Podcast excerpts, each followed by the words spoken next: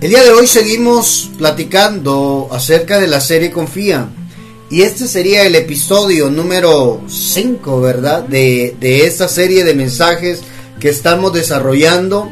Y hoy vamos a platicar acerca de lo harás otra vez. El mensaje lo harás otra vez, como decíamos anteriormente. Em, el primer mensaje de esta serie fue sin riesgo, donde aprendimos que confiar en Dios es ponerse el cinturón de seguridad en la vida. El segundo episodio fue No te rindas, donde aprendimos que, que, Dios hace cosas maravillosas y milagros con las personas que no se rinden. Y tercero, hablamos de Anímate, el, el tercer episodio de Anímate, cómo Dios antes de hacer una obra preciosa y maravillosa necesitaba restaurar el alma primero de la persona. El cuarto punto y seguido, cuando nosotros pensamos que todo se acabó, Dios no pone punto final, pone punto y seguido porque tu historia continúa y al final tu historia tiene un final feliz. Y hoy en el mensaje lo harás otra vez, queremos seguir platicando de esta serie Confía y yo quiero pedirte que nos acompañes a leer la escritura, a leer la palabra de Dios en Job capítulo 8, versículo 21. Vamos a hablar de este personaje, de esta, esta persona, Job, porque hay mucho para poder aprender en la historia de Job. Miren lo que dice la Biblia. Él, refiriéndose a Dios, volverá a llenar tu boca de risas y tus labios con gritos de alegría. Oiga eso, hermano. Él volverá, es decir, Dios volverá a llenar tu boca de risa y tus labios con gritos de alegría. Agarre esa palabra de Dios. Si hoy de sus labios quizás, hermanos, salen lamentaciones, eh, quizás de sus labios no está saliendo esos gritos de alegría que dice la Biblia, menos la sonrisa. ¿Quién va a sonreír con un gran dolor en el riñón? ¿Quién va a sonreír con una situación escasa, limitada económicamente hablando, quizás quebrados, endeudados, enfermos, con el hogar a punto de desintegrarse. ¿Quién va a sonreír? Hermano amado, pero hay una promesa de parte de Dios. Dios hará que vuelvas a reír. Así te dice el Padre el día de hoy a través de su bendita palabra. Haré que vuelvas a reír y a lanzar gritos de alegría, te dice el Señor.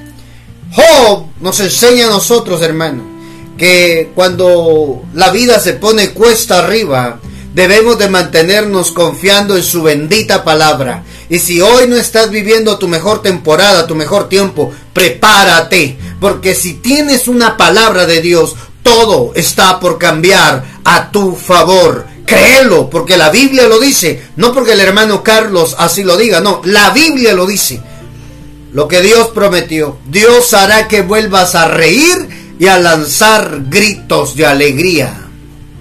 Sí, mira, dice en, en otras versiones, ¿verdad? Él aún llenará tu boca de risas. Él volverá a llenar tu boca de risa y tus labios con gritos de alegría. Pondrá de nuevo, dice me gusta esta porque dice, pondrá de nuevo risas en tu boca. Dice, como si se pudiera colocar en la boca de uno una sonrisa, ¿verdad? Pondrá de nuevo risas en tu boca y gritos de alegría en tus labios. Y vemos acá que si hay alguien que no tiene, em, que no tiene eh, algún impedimento en volver a hacer las cosas, es Jesús, ¿verdad? Él, él no, él puede volver a hacer las cosas. Yo, yo pienso en personas que han hecho alguna, alguna cosa y no les ha salido bien, tienen miedo de volver a hacer, ¿verdad? Tienen miedo de volver a empezar. Pero si hay alguien que no tiene eh, eh, ese, ese impedimento para volver a hacer algo en nuestra vida, es Jesús.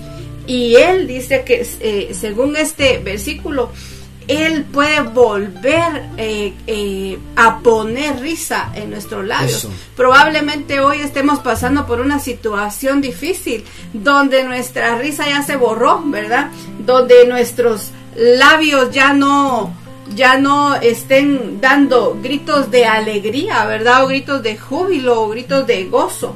Probablemente hoy no estemos en esa situación, pero sepamos que Dios, ¿verdad? Que Jesús puede volver a poner en nosotros, en nuestra boca, en nuestros labios, ese, eh, ese tiempo alegre, ese tiempo de alegría, ese, ese tiempo donde, donde podemos hasta gritar, ¿verdad? De, de, de, que estamos felices, ¿verdad? Amén. Oiga, y cuando mantenemos nuestra fe en Dios, no siempre será todo un buen tiempo, hermano. Como existe el día, existe la noche. Y luego de la noche vuelve otra vez el día. Van a haber temporadas donde usted va a estar rebosando de abundancia y la abundancia le traerá sonrisa. Cuando le toca llorar, hermano, llore.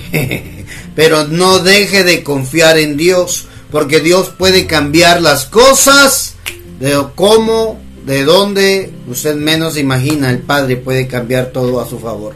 Muchas veces Dios usa un mal tiempo para que verdaderamente le conozcamos y vivamos lo que predicamos y vivamos lo que profesamos. Un mal tiempo, hermano, es para aprender y precisamente para aprender a confiar en Dios. Porque hermano, leía por ahí en las redes sociales, ¿verdad? Un buen marinero nunca se hizo en aguas mansas. Un buen marinero se hace en medio de la tormenta, la experiencia. Por eso es importante que el día de hoy, hermano, tengamos nosotros presentes que un mal tiempo es para aprender, ¿verdad? Para aprender. ¿Quién no aprende ahí, hermano? Así duele. Duele aprender, pero si no aprendemos, nos repiten la plana. Si no aprendemos en el proceso, lo volvemos a repetir. Si no aprendemos y nos echamos para atrás y nos queremos salir, ah, ya mejor me salgo. Te van a volver a repetir la plana. Por eso es que se nos repiten circunstancias porque no hemos aprendido. Hermano amado, y algo que nosotros tenemos que tener es nuestra confianza en el Señor, porque es allí donde se activa en nosotros el poder ver la gloria de Dios. Hebreos 3.8 dice que Jesucristo es el mismo ayer, hoy y siempre. Hermano amado, para el Padre, para Dios, no hay pasado, no hay presente, no hay futuro. Es eterno. Pero para nosotros, hermano, nuestra confianza estuvo ayer en Jesús, hoy está en Jesús y mañana sigue estando en Jesús. Porque Él no varía, Él no cambia, hermano. Si algo usted tiene que tener claro es que Dios no va a cambiar. Dios no cambia. El hombre cambia. Hoy te ama y, mañana te odia. Hoy estás sonriéndote y mañana va a estar criticándote o apuñalándote o pagándote mal, ¿verdad? Pero Dios no. Dios es el mismo ayer, hoy y siempre. Hebreos 13, 13 8. Santiago 1.17 dice, todo lo que es bueno y perfecto desciende a nosotros de parte de Dios nuestro Padre, quien creó todas las luces del cielo. Oiga esto, Él nunca cambia. Repita conmigo, por favor. Dios no cambia. Dios permanece, Dios es inmutable, no se mueve. Él permanece fiel a su palabra, permanece fiel a sus promesas. Él nunca cambia ni varía como una sombra en movimiento, dice esta versión. Él no cambia, hermano. Dios permanece firme. Si Dios te dijo que te va a bendecir, te va a bendecir. Que no te haya dicho el proceso por el cual te va a pasar para que llegues a esa bendición, eso es diferente. Pero de que salís de ahí, salid bien. Porque lo que Dios hizo antes, lo puede volver a hacer otra vez contigo. Sí, mira, qué, importante es que nosotros sepamos que, que, Dios sigue siendo el mismo, ¿verdad? Yo creo que hemos escuchado muchas veces este, este versículo, ¿verdad? Dios es el mismo ayer, hoy y siempre. Eh, en otras versiones dice por la eternidad. Oh. Él es el mismo. Entonces cuando nosotros lo conocimos, Él ya era así, ¿verdad? No, no, no hay cambio en Él. Él es la misma persona. Y en, y en Santiago 1.17 me gusta porque dice que no hay, no hay sombra ni, ni, variación, ¿verdad? Cuando, cuando la luz refleja de otra manera pueden haber sombras, ¿verdad? Eh, eh, estamos en un momento eh, claro y, y, en, y solo se mueve un poquito, ¿verdad? El sol y ya hay sombra donde no había. Entonces ahí es donde esta, de esta parte es que nos enseña Santiago, ¿verdad? Que, que, dice que Dios es el mismo, ¿verdad? Él, él no, no cambia, él, él sigue siendo igual no hay cambios, ni hay periodos de sombra, dicen otras, en otras versiones, ¿verdad? No hay periodos de oscuridad en Él, sino que Él sigue siendo el mismo. Entonces, si vimos que Dios hizo cosas antes, sabemos que las puede volver a hacer hoy, ¿verdad? Si vimos que Dios hizo milagros antes, hace muchos años ya, ¿verdad? Hace miles de años, si lo hizo antes, lo puede volver a hacer ahora porque dice que Él no cambia, Él sigue siendo el mismo. Hasta el día de hoy, Él sigue siendo el mismo. Y si Dios prometió bendecirte, te va a bendecir. ¿Sabes qué le dijo a Abraham? Juré por mí mismo que te iba a bendecir y así será. Hermano, si lo prometió con Abraham, esa bendición también nos alcanza a nosotros. Por él mismo juró que nos iba a bendecir, hermano. Así es de que créalo con todo su corazón. Si Dios lo hizo con los personajes de la Biblia, lo puede hacer con usted hoy. Hay un ejemplo que queremos platicar. Queremos hablar de Job, pero también queremos platicar de Jesús. un milagro que Jesús hizo, la multiplicación de los panes y los peces, ¿se acuerdan? En Mateo capítulo 14 eh, hizo la primera multiplicación, la segunda multiplicación la hizo en Mateo capítulo 15. Ahí en Mateo, leamos un poquito, por favor. Mateo capítulo 14, el Evangelio de Mateo narra, hermano, Mateo era alguien matemático, alguien que manejaba los números, cuantificaba todos los eventos, las fechas. Eh, Mateo era como más, eh, por decirlo de esa manera, escatológico, ¿verdad? Pero también no dejó pasar los detalles de milagros que Jesús hizo cuando estaba en la tierra. Mateo capítulo 14 del versículo 13 habla la historia acerca de la alimentación de los cinco mil. Le leo la, historia. Oyendo Jesús se apartó, oyéndolo Jesús se apartó de allí en una barca a un lugar desierto, apartado. Cuando la gente lo oyó, le siguió a pie desde las ciudades. Y saliendo Jesús vio una gran multitud, oiga esto, y tuvo compasión de ellos Anote por favor esta parte importante, compasión. ¿Por qué ocurren los milagros? ¿Por qué vienen las sanidades?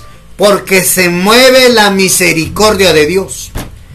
Oiga, amado, ¿por qué se mueve la ¿Por qué se mueven sanidades y milagros en nuestra vida si a veces ni fe tenemos, hermano? ¿Cómo nos cuesta creer?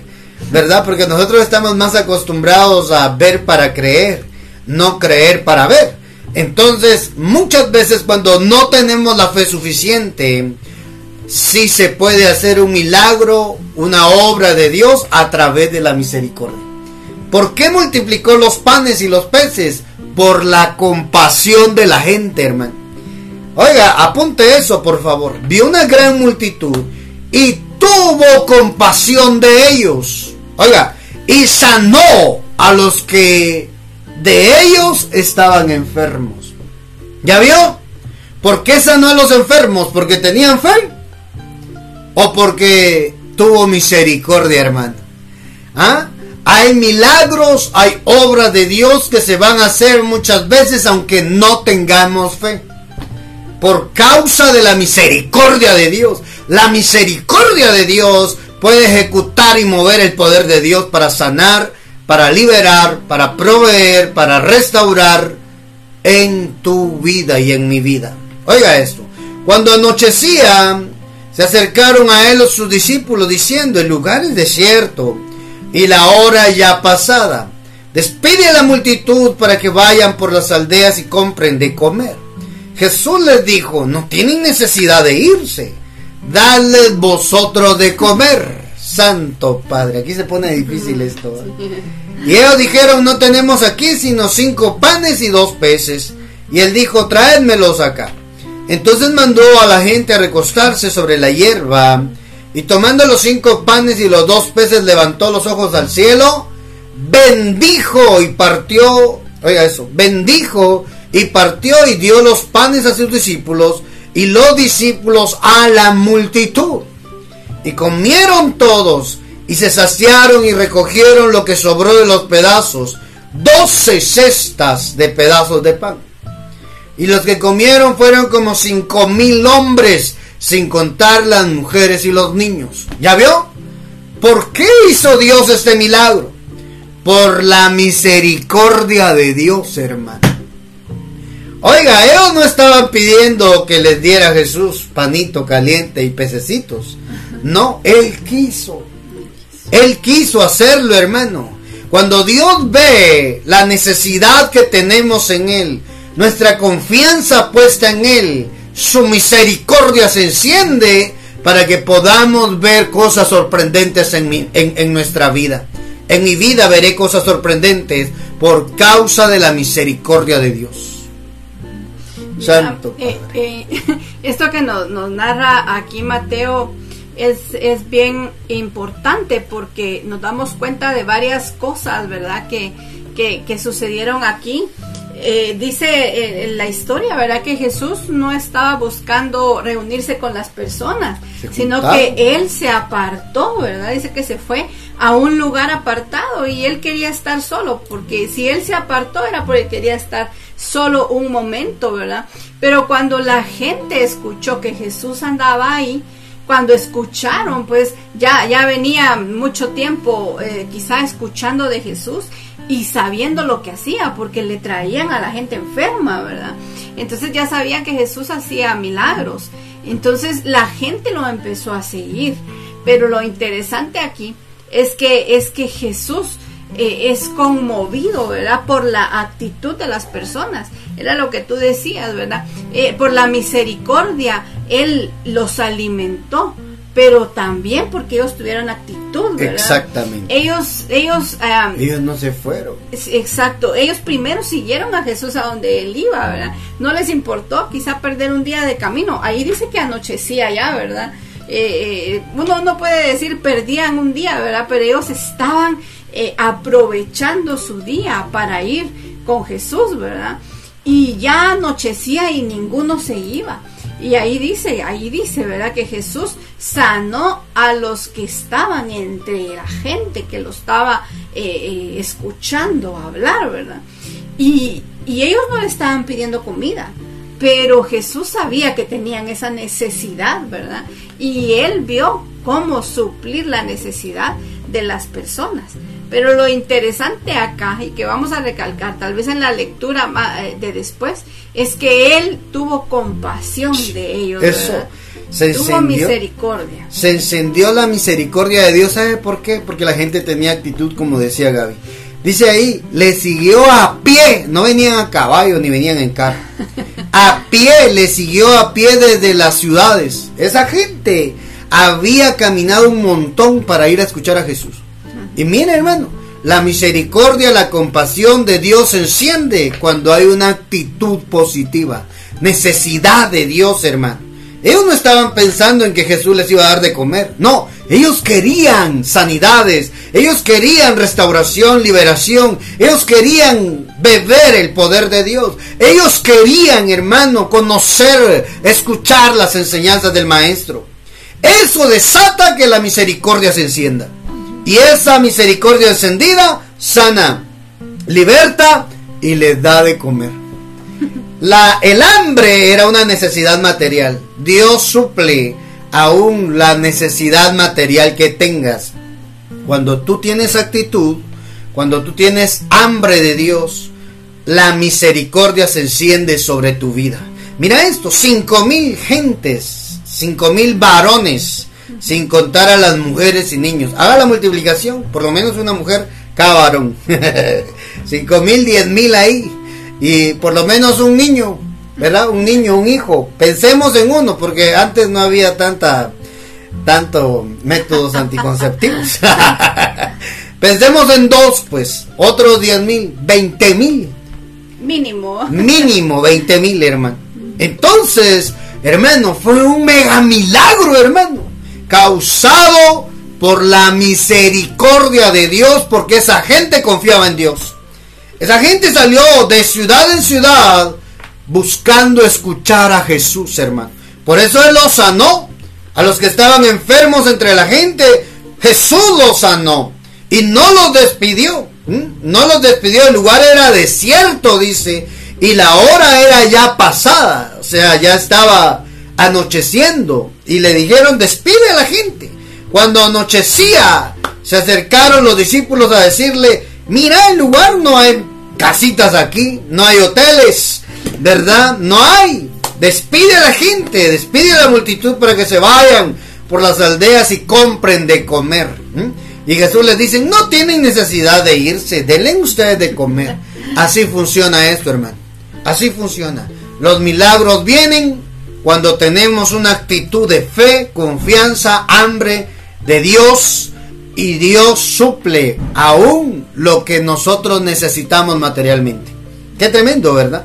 Alimentó a cinco mil, oiga, y comieron todos y se saciaron, dice la escritura. Comieron todos y se saciaron, recogieron lo que sobró de los pedazos, doce cestas llenas, y los que comieron fueron como cinco mil hombres sin contar mujeres y niños. Eso es lo que Dios hace. Dios hace con una misericordia encendida que sobre donde hace falta hoy. Vienen días para ti en los cuales va a sobrar lo que hoy te hace falta. Pero eso sí, aprendamos de Jesús, ¿verdad? No, no despilfarró. Los pedazos no los dejó tirados, no, los recogió, hermano. Así funcionan los milagros de Dios. ¿Sabe qué es lo curioso? Que este milagro lo volvió a repetir. En Mateo capítulo 15, acompáñeme por favor a leer el Evangelio de Mateo capítulo 15 versículo 32. Esta ocasión alimentó a cuatro mil personas. Óigalo como dice la historia. Jesús llamando a sus discípulos dijo, tengo compasión de la gente. ¿Ya vio hermano? Hay un mínimo común denominador en las dos situaciones. Misericordia, la misericordia de Dios, hermano. Tengo compasión de la gente. Porque ya hace tres días, oye eso, tres días que están conmigo. Oiga, yo, yo, yo creo que esa gente no se fue. Los que alimentó a esos cinco mil hermanos, los que alimentó, me imagino, porque es en la misma secuencia, ¿verdad? No se fueron, hermano, siguieron ahí esperando. Solo que ahora, tres días, tres días, hermano. ¿Ah? porque ya hace tres días que están conmigo y no tienen que comer. Enviarlos en ayunas no quiero, no sea que se desmayen en el camino. Entonces sus discípulos le dijeron, ¿de dónde tenemos nosotros tantos panes en el desierto para sacar una, para saciar una multitud tan grande? O sea que durante esos tres días que estuvieron con él, alimentó, la, hizo la multiplicación primera, ¿verdad? Y esos 12 cestas sirvieron para poder sostener a esa gente, hermano. Ya vio que nunca se debe despilfarrar cuando hay abundancia, porque puede servir, hermano. Usted no sabe si puede cambiar las circunstancias. Y aquí se vuelve a repetir la situación.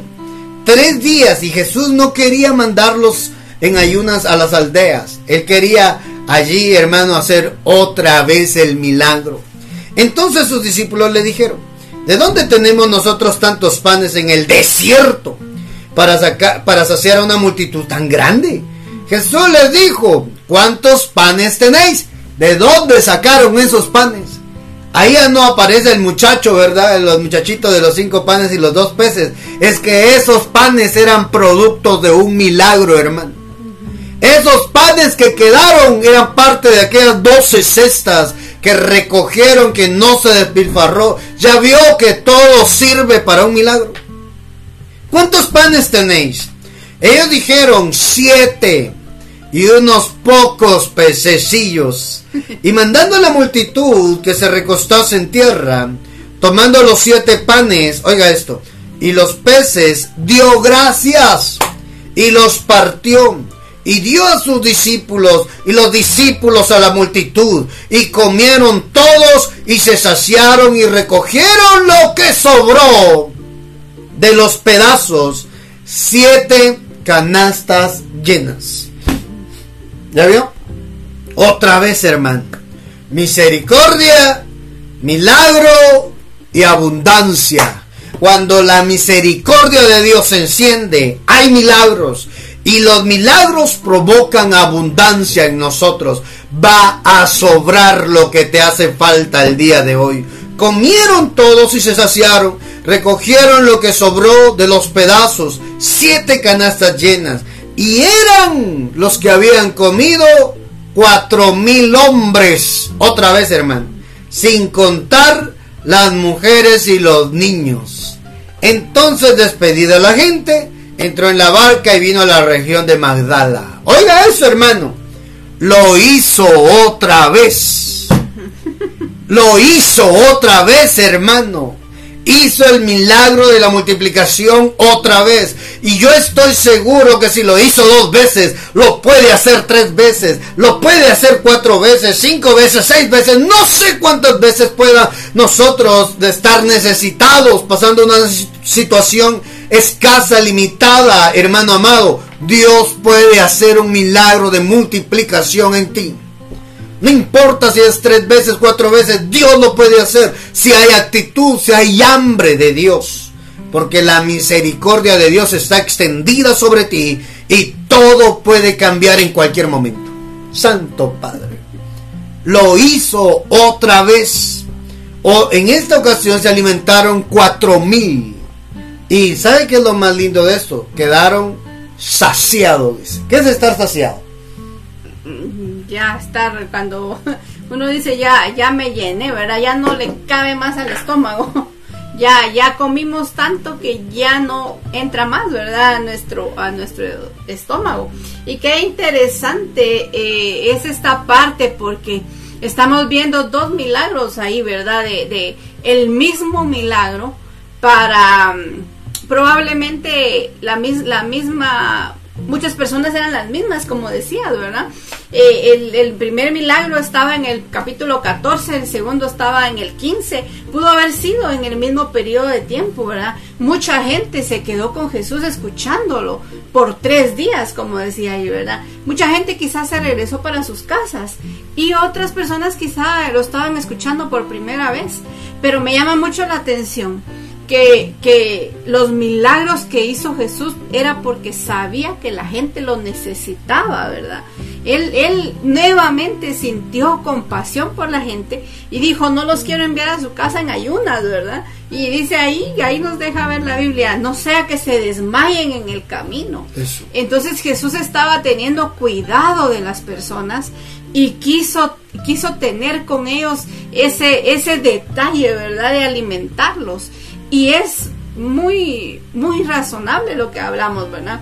Esos siete peces eh, y esos, esos siete panes y los pocos peces probablemente era de lo que había sobrado en la multiplicación anterior. No se iban a perder, Jesús sabía por qué los tenían que recoger, porque había, iba a haber más necesidad de alimento, ¿verdad? Para las mismas personas. Y cuando viene él, y, igual las doce cestas no iban a alcanzar para cuatro mil personas, y más, ¿verdad? Y el triple quizás. Entonces Él vuelve a hacer el milagro porque la gente necesitaba del mismo milagro. Entonces Jesús va a hacer el mismo milagro las veces que sean necesarias para que nosotros estemos bien. Exactamente. ¿Y sabe qué es lo más bonito de esto? Ellos no le están pidiendo panito. No se ve ahí que la, no dice la Biblia y le pedían, haznos pan, haznos pan, haznos pan, o nos ponemos en huelga, queremos pan. No, hermano. Ellos solo estaban escuchando lo que él tenía que decir. Cuando nosotros nos enfocamos en buscar de Dios, oiga lo que voy a hablar. Cuando nosotros nos enfocamos en Dios, Dios se enfoca en lo que nosotros necesitamos, humanamente hablando. ¿Sabe por qué no ocurren milagros en nuestra vida? Porque en lugar de esperar en Dios, confiar en Dios, estamos más enfocado en lo material. Sácame del problema. Dame un milagro financiero. Quiero irme de viaje. Hermano, tus necesidades van a ser suplidas cuando tu enfoque sea Dios. La misericordia, hermano. Se está la misericordia de, de por medio. Vienen milagros. No se ve ahí que la gente le esté pidiendo pan a Jesús. Fue Él el que sabía la necesidad que tenían ellos. Material porque estaban saciando su necesidad espiritual. oír la palabra bendita. En ambas Jesús mostró su compasión al necesitado hermano. Eso es, por eso es importante que tengamos fe, porque si Jesús lo hizo con ellos, también lo puede hacer contigo. Milagro extraordinario, lo que nunca había ocurrido va a ocurrir. Lo que nunca se ha hecho se hará, porque Dios es el mismo de ayer, de hoy y por siempre. Hermano, los milagros están vigentes. ¿Sabe qué dice ahí más adelante en Mateo atrás? Mateo 20, 15, 29. Si esta es la narrativa de la entre las dos entre las dos multiplicaciones, lo que vamos a leer del 15 29 es porque esa reunión, eh, esto que vamos a leer era de esa reunión en el desierto. Oiga, hermano, pasó Jesús de allí y vino junto al mar de Galilea. Subiendo al monte se sentó allí y se le acercó mucha gente que traía consigo a cojos, ciegos, mudos, mancos. ¿Qué es un manco? Que no tiene una extremidad. Que no tiene un brazo. Oiga, o sea, es sobrenatural, hermano. Él hacía aparecer mano. Él hacía aparecer un pie. Él podía hacer aparecer cualquier cosa. Ahí dice, mudos, mancos y otros muchos enfermos. Y, y los pusieron a los pies de Jesús. Y Jesús los sanó. De manera que la multitud se maravillaba viendo a los mudos hablar, a los mancos sanados, a los cojos andar y a los ciegos ver, y glorificaban al Dios de Israel. Como para que no se quedaran con él, ¿verdad? Claro, ya no les importaba el comer, ellos querían ver la gloria de Dios manifestada en esas reuniones de Jesús, hermano. Benditos aquellas reuniones donde, donde los ciegos ven, donde los mudos hablan, donde los lisiados quedan sanos, mancos, paralíticos son levantados de las sillas de ruedas. Oiga, amado, bienaventuradas las reuniones donde la iglesia se reúne, valga la redundancia, y ocurren cosas sorprendentes hermano, ¿dónde está Jesús? Esas reuniones de avivamiento, hermano, hay que fomentarlo. Así deberían de ser los cultos, así deberían de ser las reuniones donde los cojos se levantan, hermano. Donde los, los cojos caminan. Oiga, caminan bien, dice. Los ciegos podían ver.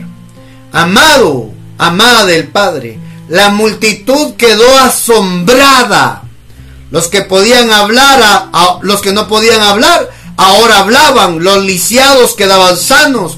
Los cojos caminaban bien y los ciegos podían ver. Esas reuniones, hermano, así deberían de ser nuestros cultos. Así deberían de ser nuestras reuniones, donde algo asombroso ocurra. Oiga lo que voy a decir. Y si Jesús lo hizo allí, lo puede volver a hacer otra vez en tus reuniones, en tu iglesia, en tu congregación, en ese ministerio, va Padre, lo puede volver a hacer. Los, los ciegos verán, los mudos hablarán, los sordos oirán, los lisiados se enderezarán y caminarán bien, los cojos caminarán bien. Así dice la escritura. Santo Dios. Mira eso. Increíble, ¿verdad? Sí, qué impresionante, mira, eso, eso no, no, bueno, era, era algo de lo que no había puesto, por lo menos en lo personal, la lupa, ¿verdad? De, ver qué ocurrió en este, en el intermedio de la primera y de la segunda multiplicación. Era obvio que la gente quería seguir escuchando a Jesús y era obvio que la gente le iba a seguir llevando a sus enfermos, ¿verdad? En la primera parte de, la de las sanidades, decía en, en, otro evangelio, ¿verdad? Que la gente llegaba y quería tocar, aunque sea el manto de Jesús para ser sanos. Entonces lo que Jesús estaba haciendo en ese momento, en ese, en ese entorno en el que se estaba moviendo, era que estaba haciendo muchos milagros, ¿verdad? Y muchas sanidades. Eh, tal vez es más eh, probable que uno eh, mire un ciego ver, ¿verdad? Porque tiene ojos, ¿verdad? que, un, que un cojo empiece a caminar porque tiene su pierna pero qué increíble es que le crezca una, una parte de, del brazo a alguien, ¿verdad? Qué, qué, increíble debió haber sido ver esa parte, donde quizás no tenía mano y salir una mano, ¿verdad? Donde no tenía quizás desde el codo para abajo y, ver salir. Entonces la gente estaba maravillada con lo que estaban viendo. Y ahí decía, ¿verdad? Que, que, la, que a todos los que le llevaban eran sanos. Entonces la gente decidió quedarse ahí y, seguir viendo esos milagros, ¿verdad? No solo de sanidades que estaba haciendo Jesús, sino que alimentar a tantas personas con poco, ¿verdad? Santo Dios. ¿Sabe qué hacían? Los traían a los pies de Jesús. Mm. Yo no sé si alguien está creyendo esta palabra. Traiga a su enfermo a los pies de Jesús. Traiga lo que usted necesita a los pies de Jesús. Ese matrimonio a punto de desbaratarse, tráigalo a los pies de Jesús. Esa, esa enfermedad que va de generación en generación, lo tuvo el tatarabuelo, el abuelo, el, el papá, el hijo, ahora y va el nieto.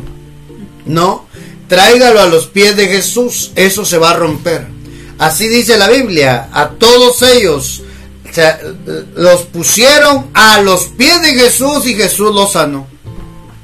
Amado, y eso es lo que Dios va a seguir haciendo en nuestra vida. Juan capítulo 4, 14, 12 dice, Juan 14, 12, les digo la verdad, todo el que cree en mí hará las mismas obras que yo he hecho. Y aún mayores, porque voy a estar con el Padre. Ah, o sea que eso que acabamos de leer se puede repetir, hermano. Eso que acabamos de leer, de los milagros, de los cojos, de los ciegos, de los sordos, hermano, de los que estaban lisiados, hermano, lo va a volver a hacer otra vez a través de usted, a través de mí. Así dice la Biblia. Y aún mayores harán porque voy a estar con el Padre. ¿Será que hoy nosotros hemos visto al sordo oír? al ciego ver y al mudo hablar? ¿Será que lo hemos experimentado, hermano? ¿O será que esos cultos solo fueron del ayer de Jesús? Esas reuniones que Jesús hacía, hermano, era para asombrar al mundo. Y hoy, ¿será que estaremos viviendo ese evangelio? ¿Estaremos experimentando lo que Jesús dijo? Ustedes, todo el que crea en mí, hará las mismas obras que yo he hecho. No le tenga miedo a orar por los enfermos. Hágalo, hermano. Vaya, ponga sus manos. No es en su nombre, es en el nombre de Jesús. Y aún mayores las van a hacer. Porque yo voy con el Padre, Santo Padre. Entonces se va a volver a repetir ese culto de milagros que necesitamos, hermano tus reuniones de congregación, de iglesia, deberían de ser reuniones como las reuniones de Jesús. Mis reuniones, mis transmisiones deberían de ser como las, si Jesús tuviera internet, ¿verdad? Las transmisiones de Jesús, ¿verdad? Milagros ocurrir extraordinariamente a través de la palabra bendita. Eso es lo que tenemos que vivir. Dios lo hará otra vez con nosotros. Donde sea que tú vayas, donde sea que estés, recuerda siempre esto. Dios va a utilizar tu vida porque esto sigue en cumplimiento. Los ciegos verán, los sordos oirán, el mudo hablará y los que están lisiados caminarán. Se van a levantar de la silla de. Veamos otro ejemplo de Dios lo hará otra vez en Job. ¿Se acuerda que así empezamos con Job? que Dios le, le dicen a Job, Él va a llenar tu, tu boca de risa otra vez y vas a dar gritos de júbilo, hermano. Que nuestros labios se abran para darle la gloria a Dios como esta gente que miraba esos milagros impresionantes. Oiga lo que dice Job capítulo 1. Voy a empezar leyendo ahí porque ya vamos a terminar. Job, el libro de Job capítulo 1 empieza de la siguiente manera. Mire esto, qué precioso. Hasta el 3 vamos a leer. Hubo en la tierra de Ush un varón llamado Job. Y era este hombre perfecto y recto, temeroso de Dios y apartado del mal. Le nacieron siete hijos y tres hijas. Su hacienda era siete mil ovejas, tres mil camellos, quinientas yuntas de bueyes, quinientas asnas, muchísimos criados, y era que el varón más grande, oiga esto, que todos los orientales, o sea, los orientales de... En la otra versión, poseía siete mil ovejas, tres mil camellos, 500 yuntas de bueyes, 500 burras. También tenía muchos sirvientes. En realidad, oiga esto, en realidad era la persona más rica de toda aquella región. Hermano, era adinerado, pues. Pero mire, hermano, cómo va transcurriendo la vida de Job. Se levanta Satanás, ¿verdad? Oiga, pero no fue Satanás el culpable porque fue Dios quien, quien provocó primero que nada a Satanás. ¿Ya viste a mi siervo Job? ¿Quién? Ah, ah, él está así porque tú lo tienes cercado con tu bendición. De eso se trata, hermano, confiar en Dios, que Dios pone un cerco de protección alrededor tuyo, para que Satanás ni te vea, menos que te toque. Y así dice, Ah, Job está así porque tú lo tienes cercado, tú lo tienes protegido. Quítalo, quítale todo a ver si no te maldice en tu cara, le dice. Y Dios le dice, ahí está, adelante, haz lo que tú quieras con él, solo que no le toques la vida. Y así fue, hermano. Vino Satanás contra, contra Job, le quitó, mató a los hijos, eh, aniquiló todo su ganado, los sirvientes vino, vino una tropa y arremetió contra todos sus sirvientes, ¿verdad? Se quedó sin nada. ¿Sabe qué dice Job 1.22? Vamos al versículo 22. Esa historia es fascinante. Mire, dice, dice la Biblia, desde el 20. Job se levantó y rasgó su señal, su, su vestido en señal de dolor después de toda la desgracia que vivió. Después se rasuró la cabeza y se postró en el suelo para adorar. Mire ese joven, hermano. Le fue mal y adoraba a Dios. Y dijo, desnudo salí del vientre de mi madre y desnudo estaré cuando me vaya. El Señor me dio lo que tenía, el Señor me lo ha quitado. Alabado sea el nombre del Señor. A pesar de todo, no pecó porque no culpó a Dios. Oiga, hermano, ¿qué hacemos cuando las cosas no nos salen bien a nosotros? ¿Qué hacemos cuando en lugar de mejorar se empeora la situación? ¿Qué hacemos? ¿A qué? Le echo, la culpa a Gaby, porque Gaby no. Gaby me echa la culpa a mí, ¿verdad? Regularmente entre las parejas de esposos eso hacemos, ¿verdad?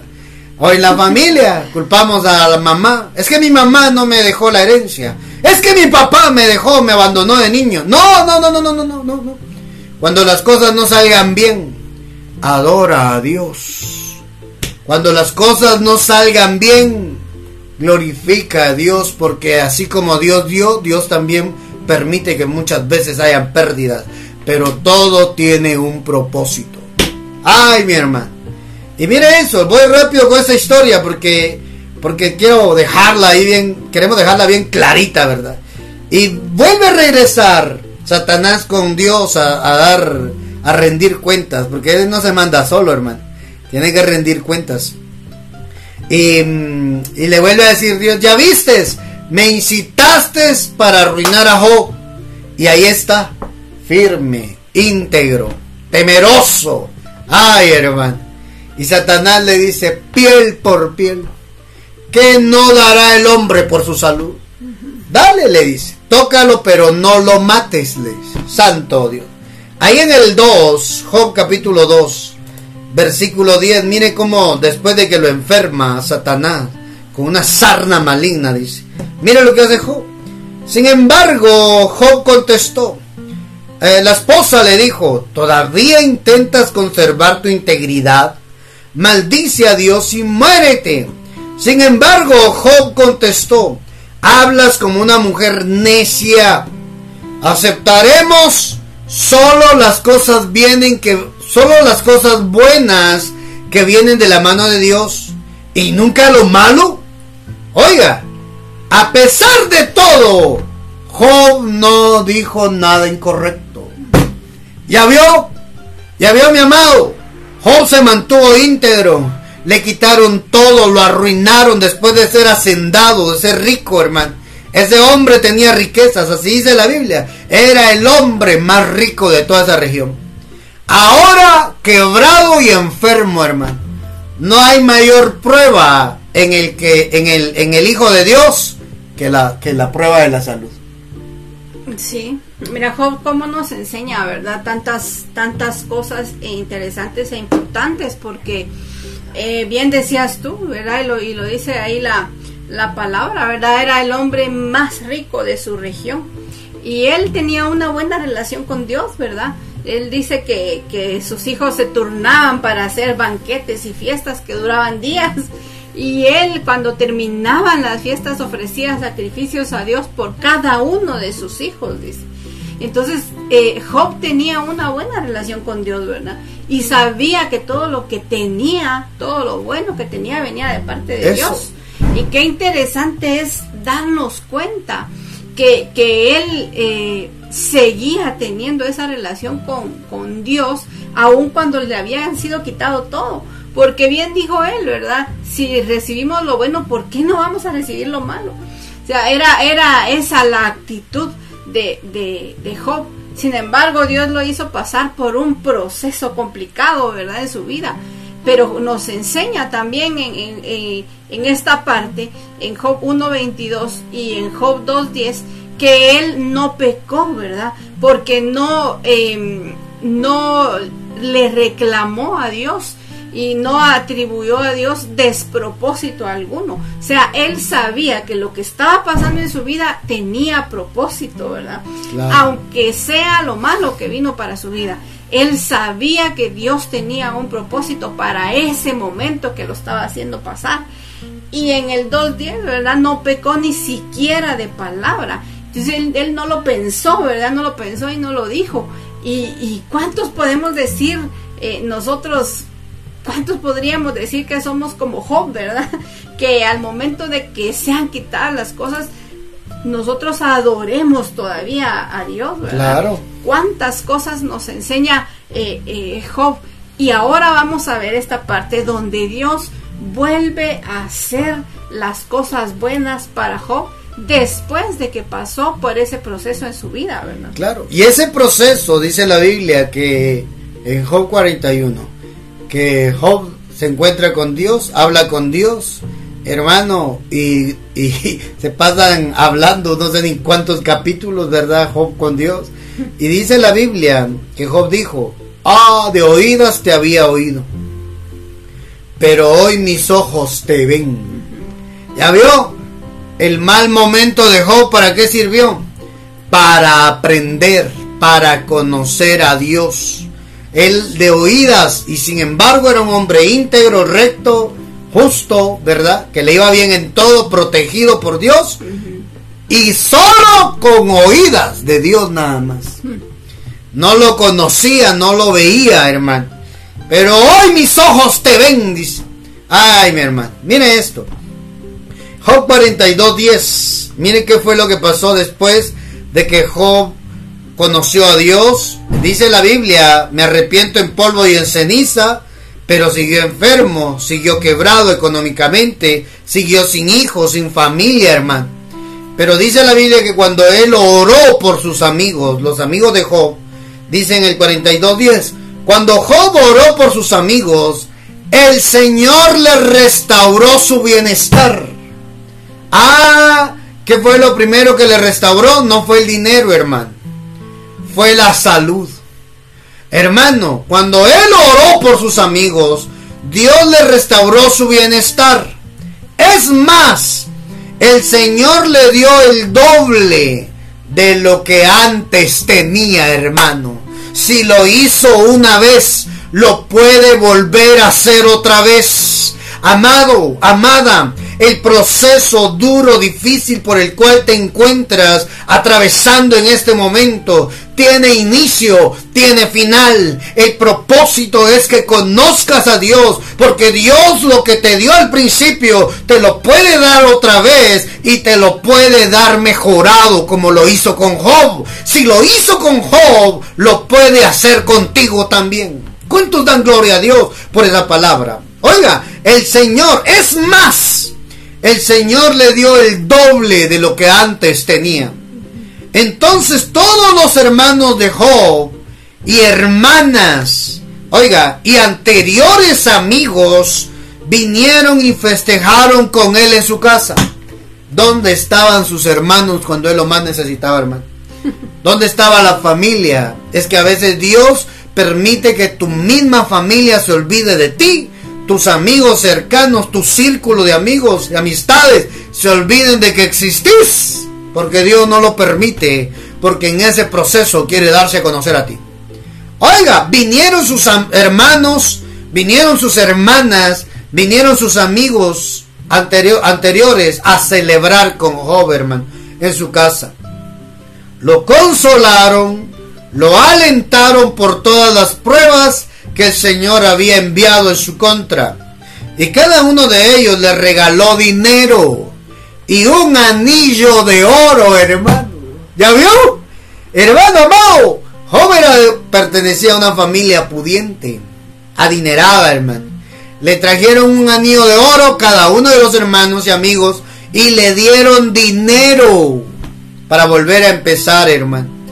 Así que el Señor bendijo a Job en la segunda mitad de su vida. Es decir, que en la primera mitad de su vida, aunque su inicio fue bueno, su proceso fue destructivo, era el primer tiempo del partido. Era el primer tiempo del partido de su vida, hermano. La segunda mitad de su vida fue mucho mejor que la primera mitad de su vida, hermano.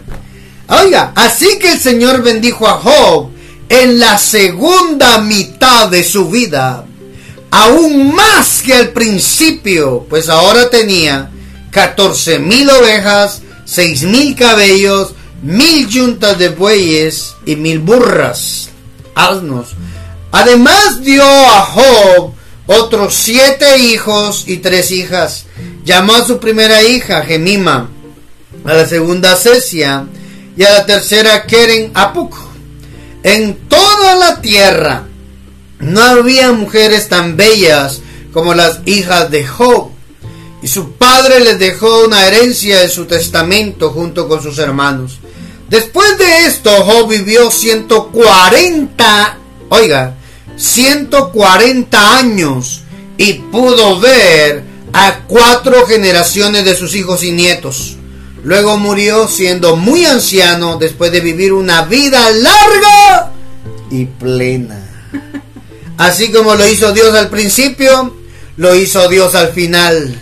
Así como obró Dios al principio con Job, así lo hizo al final. Solo que en la primera mitad de su vida, hermano, hubo un proceso de llanto, de dolor, de quiebra, de enfermedad, porque estaba Dios por hacer algo grande. Si lo hizo al principio, lo puede volver a hacer contigo. Y mejor. 140 años de vida plena. Mira, este, este Job no deja de sorprendernos, ¿verdad? Cuando nosotros miramos el final de Job, muchos nos imaginamos estar en su situación. en la parte buena, ¿verdad? Pero ¿quién quiere vivir la parte mala que le tocó vivir a Job?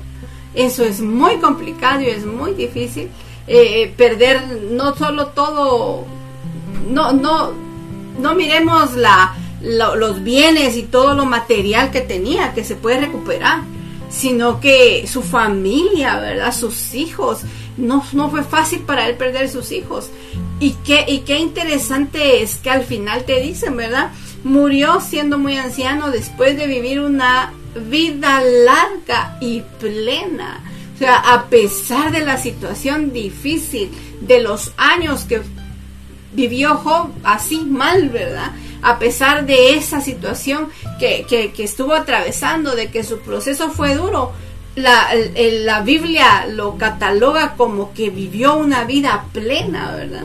Entonces, ¿qué es alcanzar esa, esa vida plena? Es que ya llegamos al, al máximo, ¿verdad? A lo, que, a lo que anhelábamos, a lo que queríamos gozar, ¿verdad? Ya llegamos al, al pico de nuestra vida, ¿verdad? Y, y, en todo nos fue bien. Eso es de llegar ya, ya en, esa plenitud, ¿verdad? De, de, nuestra vida. Pero ¿cómo es que, que todo lo que pasó Job le ayudó a, a llegar a disfrutar lo que tenía al final, ¿verdad? Job nos enseña que Dios puede volver a hacer las cosas, ¿verdad? Dios nos enseña que Job pudo atravesar situaciones complicadas y, pudo soportarlo, ¿verdad? Pudo soportarlo y pudo soportarlo y pudo conocer a Dios. Lo que decíamos en un principio, no todas las cosas van a ser buenas, ¿verdad? Pero a veces hasta lo malo va a contribuir a hacernos las personas que somos ahora, ¿verdad? A veces en la situación más complicada de la vida nosotros llegamos a conocer a Dios. Y a, eso es a lo que nos quiere llevar Él, ¿verdad? A que lo podamos conocer y a que podamos disfrutar de las bendiciones que tiene para nosotros. Eso. Mira lo que dice otra versión. Dice que después de esto, después de toda la prueba, de esto, Job vivió 140, 140 años y murió aún en edad muy avanzada llegando a ver a sus hijos, nietos, bisnietos y tataranietos, hermano. Esas cuatro generaciones que Dios vio, que Job vio en la segunda mitad de su vida. Mi hermano, esas cuatro generaciones vivieron la misericordia de Dios, hermano. Y eso es lo que Dios quiere hacer contigo. Que cuando tú entiendas, cuando yo comprenda que Dios puede volver a ser de nuevo esos milagros maravillosos, bendecirme financieramente. Aún mis generaciones, mis descendencias van a ser bendecidas por Dios. Él lo hará otra vez. Concluimos diciéndote, Él lo hará otra vez. Dios hará cosas maravillosas en tu vida, porque ha visto en ti un corazón de fe, un corazón que le cree, un corazón que confía en Él, aunque las cosas hoy no estén como tú quisieras, aunque las cosas hoy vayan cuesta arriba, todo difícil. Dios ve el corazón que tienes y Dios va a restituirte en aquello donde el enemigo te vino a golpear. La familia, la economía, la salud, no sé qué es lo que tú le estés pidiendo al Padre. Estoy seguro que el Padre tiene una vida plena para ti. Adelante. Soportan, aguantan, confía en el Señor. Dios tiene una vida plena, como dice la palabra de Dios. Y dijo, terminó lleno de días. Anciano, lleno de días, amado. Lleno de días. Él terminó con una vida plena, bendecido por Dios. Aún mayor a lo que vivió, Dios lo hizo otra vez. Y estoy seguro que si Dios lo hizo contigo, lo volverá a hacer. Lo hizo con Job, lo volverá a hacer contigo. Ah, hermano. Confía en Él. Sigue adelante. Oiga, amado. Si es tiempo de llorar, llore. Pero eso no va a ser eterno. Como decíamos al principio, Él volverá a poner risa en sus labios. Él volverá a poner gritos de alegría, agradecimiento en sus labios. Hoy quizás está llorando. Hoy quizás ya no aguanta el menosprecio, la humillación. Hoy quizás ya no aguanta esa situación horrible, enfermiza. Pero eso está por terminar. Porque si Dios levantó a Job de la ruina, de la enfermedad, de la soledad, también lo puede hacer contigo. Del fracaso, ahí Dios te va a levantar. Porque Dios hará algo hermoso nuevamente en tu vida. Así como le restituyó a Job. Más de lo que Job tenía. Eso es lo que Dios va a hacer en la segunda mitad de tu vida. Eh, Dios, Dios es bueno, ¿verdad? Dios es bueno y tiene misericordia de nosotros. Y solo hoy pudimos ver dos ejemplos donde Dios eh, eh, hizo nuevamente las cosas. Y mirábamos en el primero, ¿verdad? Que de acuerdo a nuestra actitud, a nuestra disposición y a lo que necesitemos, Dios no tiene problema en volver a hacerlo, ¿verdad? Él, él no tiene problema en volver a hacer eh, lo que ya había hecho antes con nosotros. Pero tenemos nosotros que tener esa actitud de poder conocer a Dios. Tenemos que tener la actitud, ¿verdad? Como estas personas que no les importaba ir, ¿verdad? Y seguir a Jesús y, y sacrificar quizá días de poder hacer otras cosas, ¿verdad? Estaban ahí siguiendo a Jesús porque habían visto que Él hacía milagros, porque habían visto que Él podía hacer cosas extraordinarias. Entonces ellos conocieron a Jesús, ¿verdad? Y no, y no les importó estar ahí sin qué comer, para poder escuchar y para poder presenciar los milagros de, Jesús. Y Job, ¿verdad? Que es la persona que, que, sufrió tanto, ¿verdad? Y que, y que, y que pudo conocer a Jesús y que Jesús y que Dios le devolvió a él el doble de lo que había tenido antes, porque vio en él su corazón, ¿verdad? Dios vio en él su corazón y que estaba agradecido aún de lo, de lo malo que estaba pasando. Él sabía que venía con un propósito de Dios para su vida. Entonces, hoy, ¿verdad? Nos quedamos con esta palabra en el corazón, que si Él ya lo hizo una vez con nosotros, lo puede volver hacer. Si lo hizo con Job, si lo hizo con las multitudes, con los que estaban enfermos, con los que tenían necesidad, lo puede hacer con nosotros también. Dios lo puede hacer otra vez. Mantén tu corazón lleno de fe. Mantén tu confianza en el Señor. Confía en el Señor porque Dios lo hizo con los personajes de la Biblia, lo puede hacer también contigo. Amado, que te estás escuchando este MP3, que estás oyendo este podcast en Spotify, en radio, Padre Online, en redes. Yo quiero que hoy le oremos al Padre y le pidamos a Dios hazlo otra vez. Padre Celestial, hazlo otra vez en mi vida. Sanaste a los enfermos, hazlo otra vez. Diste y proveíste el alimento a los que necesitaban comer. Hazlo otra vez con nosotros. Esos milagros extraordinarios que hiciste con el pueblo de Israel en el desierto, hazlo otra vez con nosotros. Esos milagros maravillosos que hiciste caminando en la tierra en, forma de hombre, cuando viniste a la tierra, hazlo otra vez en nosotros. Pedimos Dios que nos concedas poder salir pronto de esta prueba, así como ese hombre Job, y seamos restituidos en salud, seamos restituidos aún en lo material Hazlo otra vez, que nuestro corazón se mantenga lleno de fe. Te lo pedimos hoy en el nombre poderoso de Jesús. Perdónanos si hemos dejado de confiar en ti y nos alejamos. Hoy regresamos porque entendemos que tu palabra nos atrae a ti. Lo creemos, Padre, en el nombre poderoso de Jesús. Amado, amada, amigo, amiga que estás escuchando este podcast, te invito que si tienes comentarios de ese mensaje, nos puedas mandar un mensajito en WhatsApp. Signo más 502 47 27 16 80. Ahí también puedes escribir tus peticiones de oración para que podamos pedirle a Dios que lo haga otra vez en tu vida. Ese milagro, esa respuesta a tu necesidad. Te bendecimos, gracias por acompañarnos. Te esperamos en el próximo programa de esta serie, el próximo episodio de esta serie Confía, donde estamos seguros que Dios nos seguirá hablando. Si quieres bendecir ese ministerio con siembra con ofrenda, con aporte.